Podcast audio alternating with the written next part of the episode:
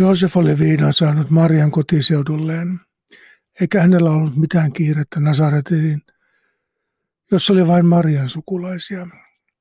Mariakin viihtyi Betlemissä, koska hänen sukulaisensa Elisabeth ja Sakaria kävivät usein heitä tervehtimässä. Asuivathan hekin nyt aivan lähellä.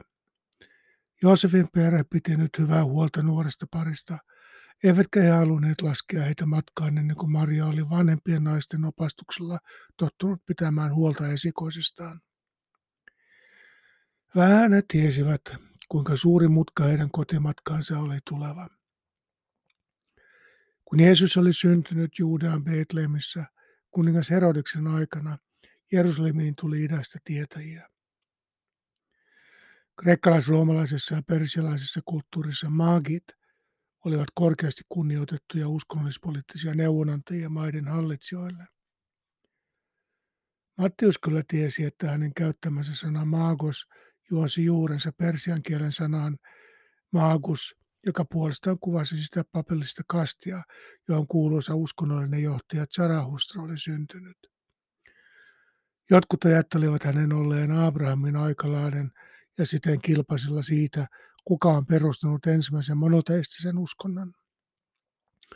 Olivathan molemmat kotoisin muinaisen Persian alueelta. Kummatkin tulivat tunnetuksi isiensä kivijumalien rikkomisesta ja vallankumouksellisesta uskosta vain yhteen näkymättömään luoja Jumalaan. Todennäköisemmin Zarahusta oli kuitenkin Buddhan aikalainen, eli syntynyt ja vaikuttanut joskus 600-luvulla ennen Kristusta. Hänen edustamansa ajatukset tosi vaikuttivat myös Intiaan päin, jossa nykyään elää suurin jäljellä oleva sarahustralainen yhteisö. Buddhakin oli protestoinut aikansa monijumalisuutta vastaan, mutta oli sitten valinnut olla uskomatta yhteenkään heistä.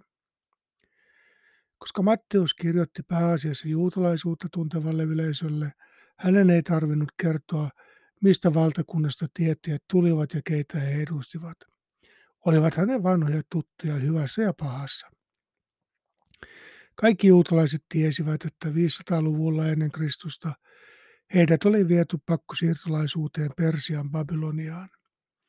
Siellä virallinen valtion uskonto oli tsarahustalaisuus, usko näkymättömään ylijumalaan Ahura Matstaan. Siellä juutalaiset oppineet saivat tutustua ennen näkymättömän suuriin tsarahustalaisten kokoamiin kirjastoihin – ja yhden Jumalan pappeihin, maaguseihin, joita ei ihan helposti voinutkaan pitää epäjumalan palvojina. Vaikka juutalaiset olivat vankeudessa, heitä kohdeltiin hyvin.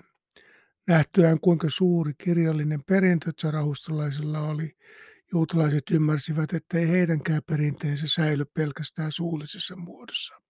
Siksi alkoivat siellä kirjoittaa ortodoksijuutalaisille kaikkein tärkeintä lakia ja perimmäissääntöjä koskevaa babylonialaista Talmudia, jossa oli paljon vaikutteita raustalaisuudesta. Seuraava Persian kuningas Kyrus vapautti heidät vankeudesta ja hänen seuraajansa Darius sponsoroi heidän matkansa takaisin luvattuun maahan. Darius jopa auttoi heitä rakentamaan uudestaan edeltäjänsä hävittämän temppelin ja huolehti siitä, että kansa kuntoutuu jälleen hyviksi veronmaksajiksi. Persialle nimittäin. Sen jälkeen israelaiset elivät vielä 400 vuotta vahvan persialaisen vaikutuksen alaisena. Jotkut juutalaiset olivat niin mieltyneitä Babylonian kulttuuriin, että jäivät sinne asumaan. Vieläkin Persian miljoonan kokoisesta juutalaisväestöstä suuri osa teki säännöllisiä pyhiinvaelluksia Jerusalemin temppeliin. Nämä kaksi heimouskontoa olivat tutustuneet toisiinsa ja oppineet toisiltaan jo useiden vuosisatojen ajan. Moosiksen laira Zarahustra oli säilyttänyt eläinuhraamisen, mutta huolehti siitä, että se tuottaisi eläimille mahdollisimman vähän kärsimystä. Juutalaiset olivat aluksi olleet hädissään siitä, ettei Jahve kuulisi heitä että Jahve kuulisi heidän rukouksiaan vieraalla maalla ja kaukana hänen temppelistään. Eiväthän he voineet edes uhrata vieraalla maalla. Babyloniassa heidän jumalakuvansa kuitenkin oli avartunut ja laajentunut universaaliseksi monoteismiksi. Siellä he olivat vastahakoisesti alkaneet toisen Esajan opastuksella uskoa, että Jumala välitti kaikista kansoista maan päällä. Toinen Baabelin vankeuden aikainen profeetta Hesekiel alkoi Zarahustran lailla myös vahvasti korostaa yksilön eikä vain kansan eettistä vastuuta Jumalan edessä. Jokaisen ihmisen oli alettava käyttää vapaata tahtoa vastuullisesti. Saatana, joka tähän asti oli ollut Jahven palvelija, muuttui Jumalan vastustajaksi. Silti juutalaisuus ei koskaan siirtynyt sarahustalaisuuden radikaaliin dualismiin, joka piti ihmiskuntaa melkein tasaväkisten hyvän ja pahan taistelukenttänä. Osa juutalaisista oli kuitenkin omaksunut heiltä uskon ylösnousemukseen ja viimeiseen tuomioon. Siihen asti Israelin lapset olivat vain tomusta tehtyjä ja tomuksi palavia. Siksi oli niin tärkeää tulla haudatuksi oman maan tomuun. Siinä kaikki. Paabelin vankeuden jälkeen ihmisen maanpäällinen elämä alkoi vaikuttaa hänen tuonpuoleiseen kohtaloonsa. Taivas ja helvetti alkoivat hahmottua. Matteuksen tarinan kautta mielenkiintoisinta oli se, että Persian hovin tietäjät uskoivat hekin luvattuun pelastajaan, Shashhoyantiin, joka aikojen lopussa ilmestyisi laittamaan maan takaisin oikeaan järjestykseen ja tuomitsisi pahuuden voimat lopullisesti. Tämä Messias-hahmo herättäisi myös kuolleet nauttimaan uudesta maailmasta. Juutalaisille taas Kyyrus oli eräänlainen pelastajamessias, joka jätti heille toivon siitä, että joutuisivat he sitten minkä tahansa vallan alle tai karkotettiin heidät minne vaan, niin Jumala lähettäisi heille uuden Messiaan, joka lopulta, joka lopulta antaisi valonsa loistaa koko maailmalle. Näihinkin juutalaisten ennustuksiin zarahustalaiset papit olivat yhteisen historiansa aikana tutustuneet. Nyt he olivat taivaan merkeistä päättäneet, että sellainen oli syntynyt ja tulleet varmuuden vuoksi osoittamaan hänelle kunnioitusta jos hän vaikka olisi heidänkin odottamansa sashojant, niin tai näin. Noin vahvaa taivaan merkkiä he eivät voineet tarkistamatta ohittaa. Tulessaan Jerusalemiin kaikki näkivät jo hevosista, vaatteista ja varustuksista, että nämä olivat persialaisia ruhtinaita. He kysyivät, missä on juutalaisten kuningas, joka nyt on syntynyt? Me näimme hänen tähtensä nousevan taivaalle tulimme osoittamaan hänelle kunnioitustamme. Juutalaisten kuningas oli tyypillinen ei-juutalainen ilmaisu. Naapurikansat olivat puhuneet juutalaisten kuninkaasta, mutta juutalaiset itse puhuivat aina Israelin kuninkaasta. Tietäjät luulivat esittävänsä luottamusta herättävän kysymyksen, kun he kohtasivat ensimmäisen korkea-arvoisen upseerin Herodeksen palatsin ulkopuolella. Upseeri osasi kyllä arvata Herodeksen reaktion ja kutsui heidät juuri siksi ylellisen palatsin komeimpiin vierastiloihin. Siellähän he olisivat tarjolla, jos Herodes päättäisi surmata heidät saman tien.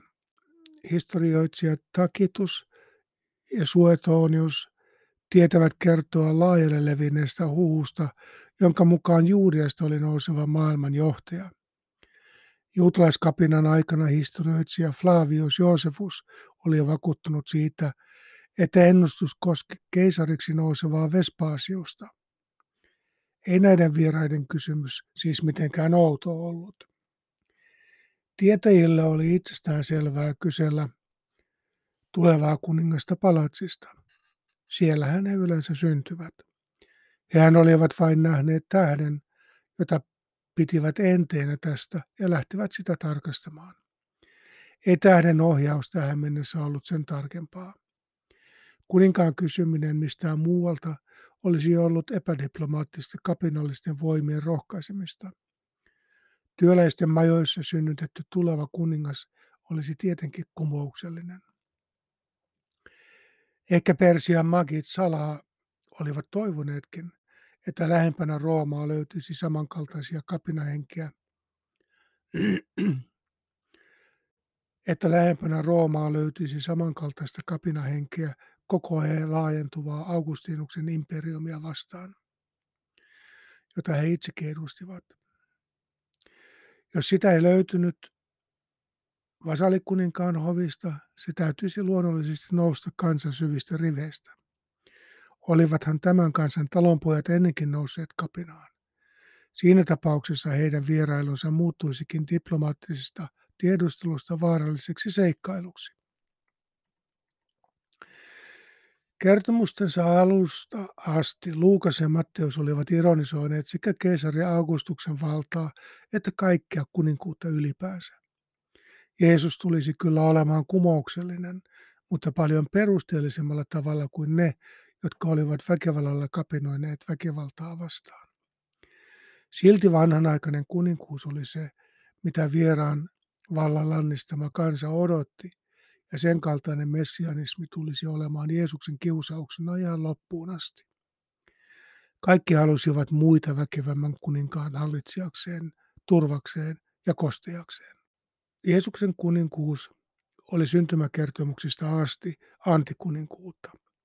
Hän tulisi käyttämään vaikutusvaltaansa paljastaakseen kaikkien valtojen ja voimien sidonnaisuuden väkivaltaan. Seuraajiensa ja jalkojen Seuraajiensa jalkojen pesiä ja aasilla ratsastava ironinen kuningas tulisi myös kuolemaan kuninkuuden irvikuvana. Mitä ikinä tietäjät aavistivat tai odottivat, he olivat kuninkaan hovissa sen verran vakuuttavia, että ratsumiehet lähtivät välittömästi viemään sanaa Herodeksalle, joka oli vetäytynyt korkeaan vuorelinnaansa 10 kilometriä Jerusalemista etelään. Sinne hän oli varastunut vettä ja ruokatarpeita vaikka vuosien piiritystä varten. Hän oli oppinut aina varautumaan pahimpaan. Hänelle pahinta nyt olisi kuningas, joka onnistuisi yhdistämään juutalaiset kapinaan itseään ja Roomaa vastaan. Kuullessaan tästä kuningas Herodes pelästyi hänen kanssaan koko Jerusalem. Herodes tajusi heti, että näin korkean tason vaikuttajien yllätysvierailu luultavasti tiesi ongelmia. Alun perin persialaiset magit olivat olleet kuninkaallisten lasten kouluttajia ja kuninkaiden neuvonantajia. Välillä heidän neuvottavansa olivat osoittautuneet niin typeriksi, että olivat ryhtyneet itse kuninkaiksi. Kun Aleksanteri Suuri oli valloittanut Persian 300-luvulla ennen Kristusta, monet heidän pyhistä teksteistään tuhoutuivat kirjaston palossa. Zarahustralaisuus jäi kuitenkin juutalaisten veljensä lailla sitkeästi vastustamaan kreikkalaista kulttuuria ja myöhemmin roomalaista imperialismia. Persialaisten armeijaa pelkäsivät kaikki. Kun Persian hovin tietäjät nyt olivat kulkeneet 1600 kilometrin matkan Herodeksen hoviin kyselemään mahdollisen uuden kuninkaan syntymäpaikkaa, se herätti välittömästi kaikenlaista arvailuja ja epäluuloja. Yrittäisivätkö he saada Herodesta tukemaan uuden kuninkaan kapinaa roomalaisia vastaan? Sellainen tietäisi ongelmia. Vaikka Augustinus luottikin Herodekseen, hänelläkin oli varmuuden vuoksi vakolioita kaikissa hoveissa. Keisari ei saisi hetkeäkään epäillä Herodeksen lojallisuutta Roomalle. Koko Jerusalemin ylimystö sai saman tien tietää tästä huolestuttavasta vierailusta ja heidätkin valtasi pelko. Vaikka elivätkin jatkuvan painostuksen ja uhan alla, Jerusalemin temppeli aristokratialla oli kuitenkin toimiva yhteistyö roomalaisten vallottajien kanssa. Tuhannet papit saivat omistaa maita, vuokrata niitä viljeltäviksi, kantaa temppeliveroja, harjoittaa koronkiskontaa ja niin eteenpäin, kunhan samalla pitivät köyhän rahvaan alisteisena ja rauhallisena. Se ei näinä kiristyneen verotuksen aikana ollut helppoa. Herodes tiesi kyllä, että kansa oli jo pitkään odottanut Messiasta, eikä hän enää elättänyt mitään kuvitelmia siitä, että olisi itse vastaus heidän unelmiinsa. Jerusalemin juutalainen sivistyneistö kyllä tietäisi, mitä profeetat ovat Messiasta ennustaneet. Siksi hän käski lähetin mennä takaisin Jerusalemiin. Mukanaan viesti suoraan ylipappi Eleassar Boetukselle, joka oli Herodeksen viidennen vaimon veli. Hän oli kunnon saddukeus, reaalipoliitikko, joka ei Messias-ennustuksiin hurahtaisi. Tämä saisi Herodeksen puolesta kutsua kaikkein luotettavimmat papit neuvottelemaan kanssaan. Hän kutsui koolle kansan ylipapit ja lainopettajat ja tiedusteli heiltä, missä Messiaan oli määrä syntyä. Juudean Betlehemissä he vastasivat, sillä näin on ilmoitettu profeetan kirjassa. Sinä, Juudan Betlehemin, et suinkaan vähäisin heimosi valtiaista.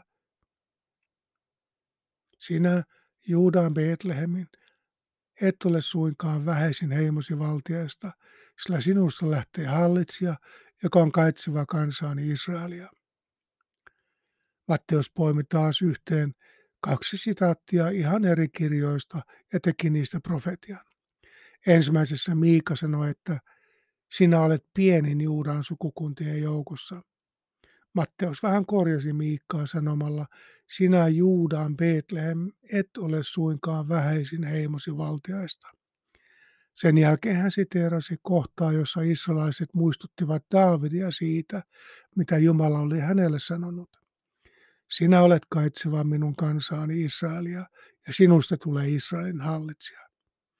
Eivät nämä olleet mitään messiasennustuksia kumpikaan, mutta Matteuksen mielestä Jerusalemin papit pitivät niitä sellaisena. Tai ainakin he tunsivat sellaisia fariseuksia, jotka uskoivat näin. Se riitti Herodekselle. Hän tiesi, kuinka innokkaita juutalaiset olivat näkemään ennustuksia sielläkin, missä niitä ei ollut. Hän meni linnakkeensa torniikkunaan, joka avautui luoteeseen päin. Sieltä hän pystyi näkemään tuon pienen paimentolaiskylän, josta mukaan odotettiin niin suuria. Hän kuitenkin tiesi kertomuksesta, että tämä oppiniskainen kansa oli tuottanut kapinallisia mitä epätodennäköisimmistä paikoista. Siksi tämä vaarallinen mahdollisuus oli pakko tutkia viimeisen päälle tarkkaan. Hän ei kuitenkaan uskaltanut lähettää papistoa tarkistamaan asiaa. Hän tiesi varsin hyvin, kuinka syvä epäluottamus köyhällä kansalla oli pääkaupungin rikkaita kohtaan. Jos kyläläisten joukossa kasvaisi jotain messiasehdokkaita, he eivät ikinä paljastaisi sitä papistolle. Eikä Herodes itsekään luottanut pappeihin, vaikka useammat heistä olivatkin hänen nimittämiään. Olihan hän heitä tapattanutkin melkein yhtä monta kuin oli nimittänyt. Siksi hän päätti toimia ilman heitä. Silloin Herodes kutsui salaa tietäjät luokseen ja otti heiltä juurtajaksaan selville, milloin tähti oli tullut näkyviin. Herodes tiesi kyllä, että mageilla oli muita suurempi tietämys kosmisista järjestyksestä, he tutkivat tarkkaan kaikkia poikkeuksellisia ilmiöitä taivaalla. Tietäjät olivat aikansa tiedemiehiä, astrologeja, pappeja, kuninkaiden ja keisareiden ylimpiä konsultteja, jotka myös uskoivat voivansa ennustaa tähdistä. Sellainen ei kuitenkaan kuulunut juutalaisten tapoihin. Jotkut heistä pitivät kaikenlaista ennustamista ankarasti kiellettynä. Ainoastaan Jumalan profeetat olivat valtuutettuja sanomaan jotain tulevaisuudesta. Muunlainen ennustaminen oli Jahvelle kauhistus. Siksi Herodes odotti, kunnes papit olivat poistuneet Herodiumista, ennen kuin hän salaa kutsui tietäjät vieraakseen. Hän halusi ehdottomasti tietää, milloin tämä odotettu kuningas oli syntynyt. Tietäjät olivat joko tehneet virhearvion tai aavistivat pahaa ja valehtelivat kuninkaan syntyneen jo pari vuotta sitten. Herodes teki vastauksista oman johtopäätöksensä ja kutsui tietäjät torninsa ikkuna-aukon luokse ja viittasi kohti kylää, jota oli äsken tuijottanut. Siellä se on, paikka, josta tulee kyllä lampaita temppeliin, mutta ei veroja juuri lainkaan.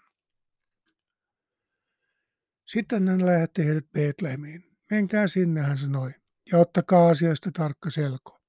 Kun löydätte lapsen, niin ilmoittakaa minulle, jotta minäkin voisin tulla kumartamaan häntä. Kuninkaan sanat kuultuaan tietijät lähtivät matkaan, ja tähti, jonka he olivat nähneet nousevan taivaalle, kulki heidän edellään. Nyt tieteen ei tarvinnut enää kiinnittää huomiota tähteen tai mitä valon lähdettä lienevätkin seuranneet.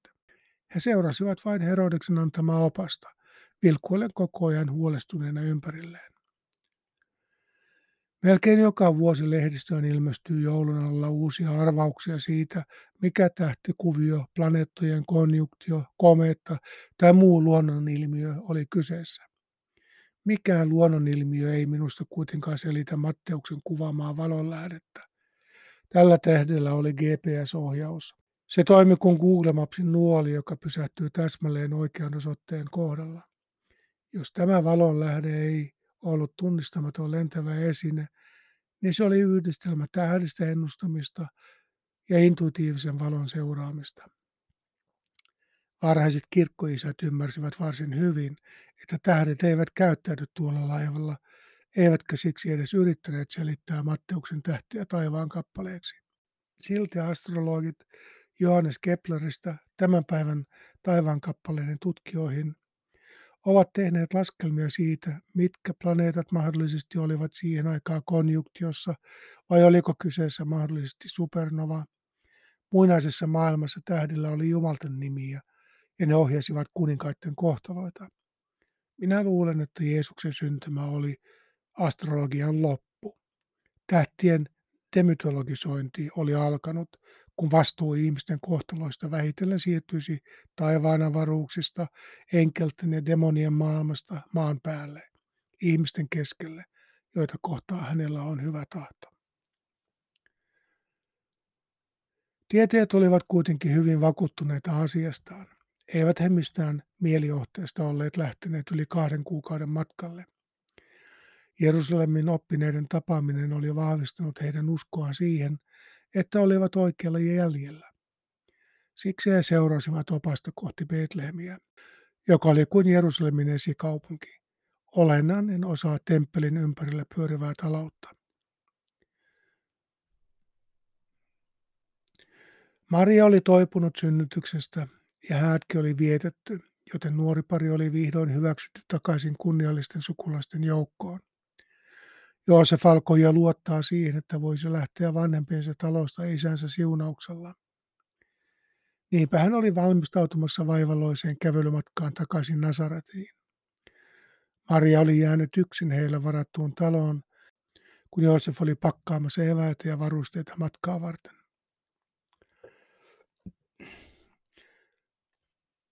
Samaan aikaan tietäjille annettu opas esitteli heille Betlehemiä. Seurasivatko he enää tähteä vai seurasiko tähti heitä ja epäselväksi. Betlehemiin kaikki kuitenkin löysivät tiensä. Kun tähti tuli sen paikan yläpuolelle, missä lapsi oli, se pysähtyi siihen. Tietäjät katselivat hämmentyneinä ympärilleen. Eivät he tällaista paikkaa olleet odottaneet. Ei yksikään näistä taloista näyttänyt kuninkaallisten synnytyspaikalta. Koko paikka näytti lähinnä paimenten asuttamalta hökkelikylältä. Papit olivat varmaan kateuttaan kilpailijoitaan kohtaan johdattaneet heidät harhaan. Tämänkö takia he olivat tehneet koko pitkän matkan? Tähtikin oli heidän mielestään jo kadonnut. Niin oli sammunut myös heidän kuvitelmansa siitä, mitä olivat etsimässä. Juuri kun he olivat lakaneet tarkkaan tietämästä, mitä heidän pitäisi löytää, ja antaneet pettymyksen tyhjentää mielensä fantasioista, Miehet näkivät tähden ja heidät valtasi suuri ilo. Tuli valon ja elämän lähteenä oli keskeinen palvonnan kohde sarahustalaisuudessa. Tärkeintä tulen lähdettä luomisen liekkiä he kutsuivat Jumalan lapseksi. Sellaisen luokse tämä valon lähde heidät oli johdattanut. Matteus kertoi valosta, joka syntyi pimeään, jonka tuleminen huomattiin kaukaa, vaikka hänen omansa eivät sitä nähneet.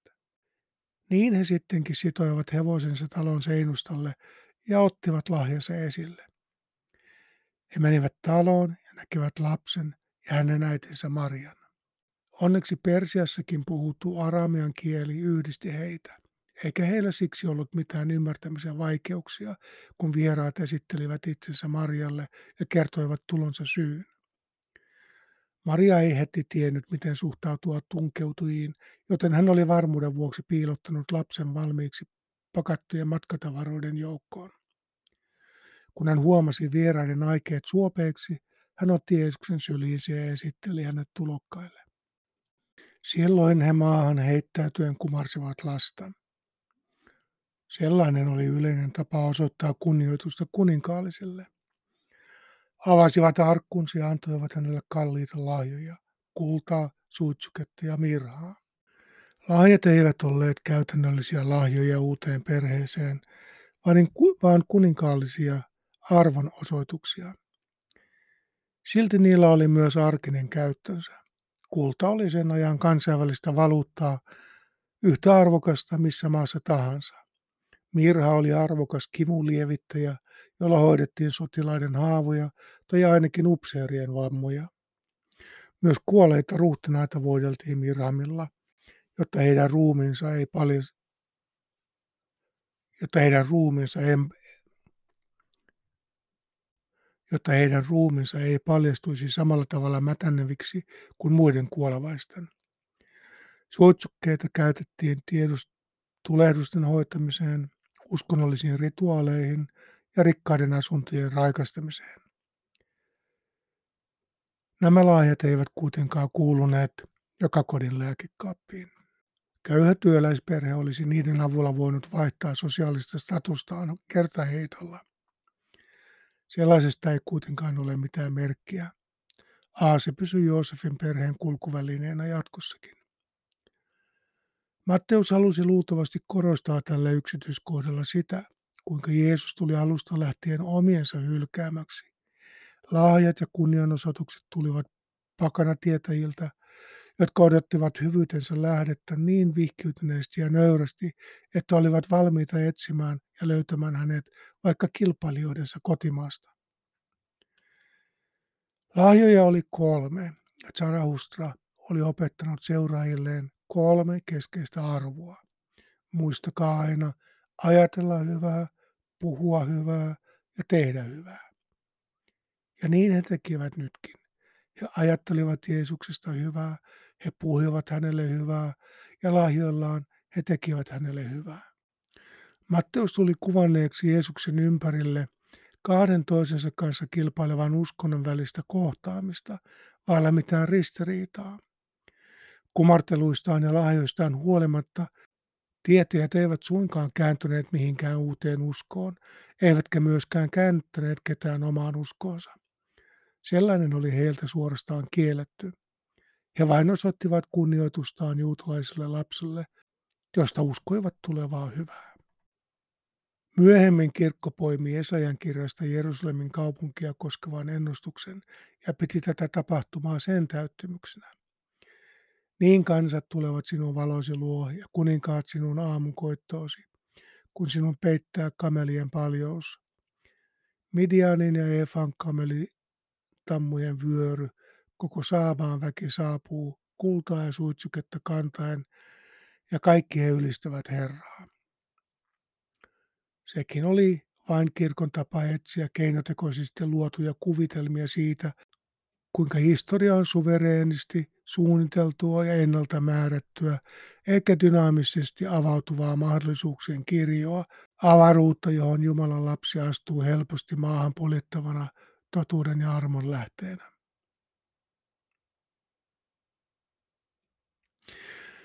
Tarina korostaa Jeesuksen merkitystä koko maailmalle, eikä vain yhdelle uskonnolliselle perinteelle.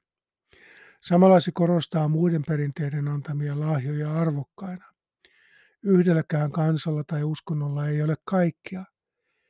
En tiedä, oliko se Matteuksen tarkoitus, mutta tämä osa hänen syntymäkertomuksestaan on myös eräänlainen uskontojen välinen sateenkaarimessu, Jumalan kosmisen rakkauden ylistys. Sen yllä kuitenkin vaani, ikivanha ja kaikkialla läsnä oleva väkivallan uhka. Kun Joosef sai kuulla tietäjien käyneen Herodeksen palatsin kautta ja kertoneen tälle etsivänsä Israelin kuningasta, hän oli kauhuissaan. Miten he saattoivatkin asettaa nuoren perheen niin suureen vaaraan? Joosef tiesi heti, että vierolla sinetöi hänen ja lapsen kuoleman tuomion. Tutkimattomia ovat kuninkaiden tiet, mutta yhdessä asiassa Herodeksen käytös oli johdonmukainen ja koko kansan tuntema. Hän ei kilpailijoita sietänyt. Tietäjilläkin oli ollut pahoja aavistuksia, jotka sitten muuttuivat uniksi. Ahura Matsa oli opettanut heitä suhtautumaan uniin yhtä vakavasti kuin taivaan merkkeihin. Unessa Jumala varoitti tietäjiä palaamasta Herodeksen luo, ja niin he menivät toista tietä takaisin omaan maahansa. Rooman kannalta Matteuksen kertoma tarina tietäjistä merkitsi valtiopetosta. Matteus oli kertonut tähdestä, joka ei kulkenutkaan Trojasta Roomaan, niin kuin tähti oli tehnyt ennen Augustuksen syntymää, vaan Persiasta Jerusalemin naapuriin Betlehemiin. Tällaisten tarinoiden levittäjät tekivät pilkkaa Rooman keisarikultista ja olivat siksi valtion vihollisia. Tietäjien lähdettyä kotimatkalleen he eivät enää poikenneet Herodeksen hoviin niin kuin diplomaattista olisi ollut. He olivat aavistaneet Herodeksen vihamielisyyden hänen suorastaan koomisen nöyryysnäytelmänsä alta. Unet olivat vahvistaneet heidän pahimman pelkonsa, ja siksi he olivat valinneet puolensa ja yrittivät suojella lasta, jonka uskoivat olevan Ahura Matsan hyvyyden lähettiläs. Matteus jätti tietäjien tarkemman identiteetin mainitsematta, koska tiesi varsin hyvin, että tämän naapurikansan liian samankaltainen usko oli herättänyt juutalaisissa myös kateellista kilpailua. Niin aina käy, kun ero osapuolten välillä on kummankin identiteettiä uhkaavalla tavalla liian pieni. Kateuttaan juutalaiset olivat myös mustanneet ihailunsa kohteiden mainetta, muistuttamalla kansaa siitä, kuinka paljon epäjumalan palvontaa, sortoa ja pahuutta idästä päin oli tullut. Siksi kertomus idän tietäjistä ei palvellut tarinan uskottavuutta ainakaan oppimattomien juutalaisten keskuudessa. Heille oli välitetty käsitys, jonka mukaan magit olivat lähinnä huijareita ja kierteleviä ihmeiden tekijöitä ja taikureita, eivätkä siksi paimenia luotettavampia hahmoja hekään. Tämä Matteuksen tarina on varmasti ärsyttänyt Jerusalemin juutalaisista seurakuntaa jonka johtajat halusivat mustasukkaisesti vaalia Jeesusta vain juutalaisten tunnustamana Messiaana. Kaikki pakanat olivat epäilyttäviä, varsinkin jos he tulivat idästä. Matteuksen evankeliumin kirjoittamisen aikaan pakanoita tosin tulvi seurakuntaan kaikista ilmansuunnista, eikä kukaan ollut enää suojelemassa Jeesuksen seuraajakuntaa sen kansainvälistymiseltä. Minusta näyttää siltä, että Matteus tällä tarinallaan vielä tänäänkin härnää kristittyjen ennakkoluuloja suurta ja tuntematonta itää kohtaan.